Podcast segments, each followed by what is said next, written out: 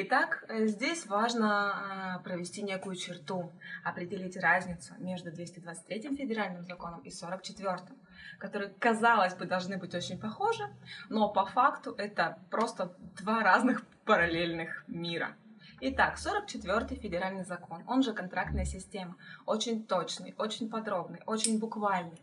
Он регулирует каждый шаг э, закупочной деятельности и заказчика, и поставщика. Где разместить закупку, как ее назвать, на какую сумму разместить эту закупку, как ее анонсировать, э, какое попросить обеспечение, какие требования установить к поставщику и какие попросить от него документы в электронном будет виде закупка, или в бумажном.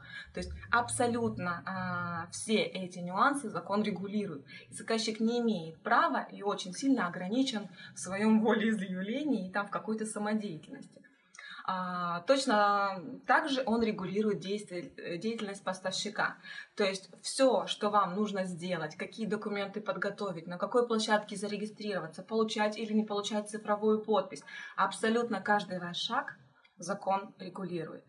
А в чем как бы положительные стороны этого закона? Тем, что, повторюсь, он распространяется только на деятельность бюджетных бюджетников, да, те, кто расходует в данный момент государственный бюджет.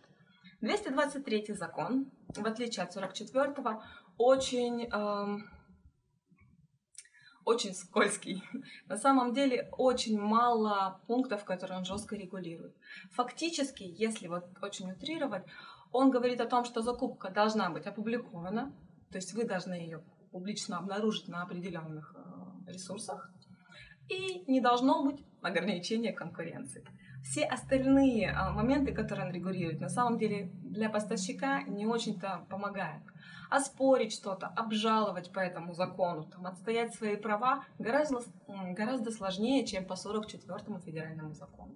Именно поэтому, если говорить прямо, по 223 закону а, заказчики проводят закупку так, как считают нужным, чаще всего с нужным им результатом. Но это не значит, что участие в этих закупках неинтересно, не нужно, бесперспективно. Абсолютно нет. То есть здесь тоже можно отстаивать свои права, здесь можно участвовать, побеждать, и наши клиенты успешно это делают.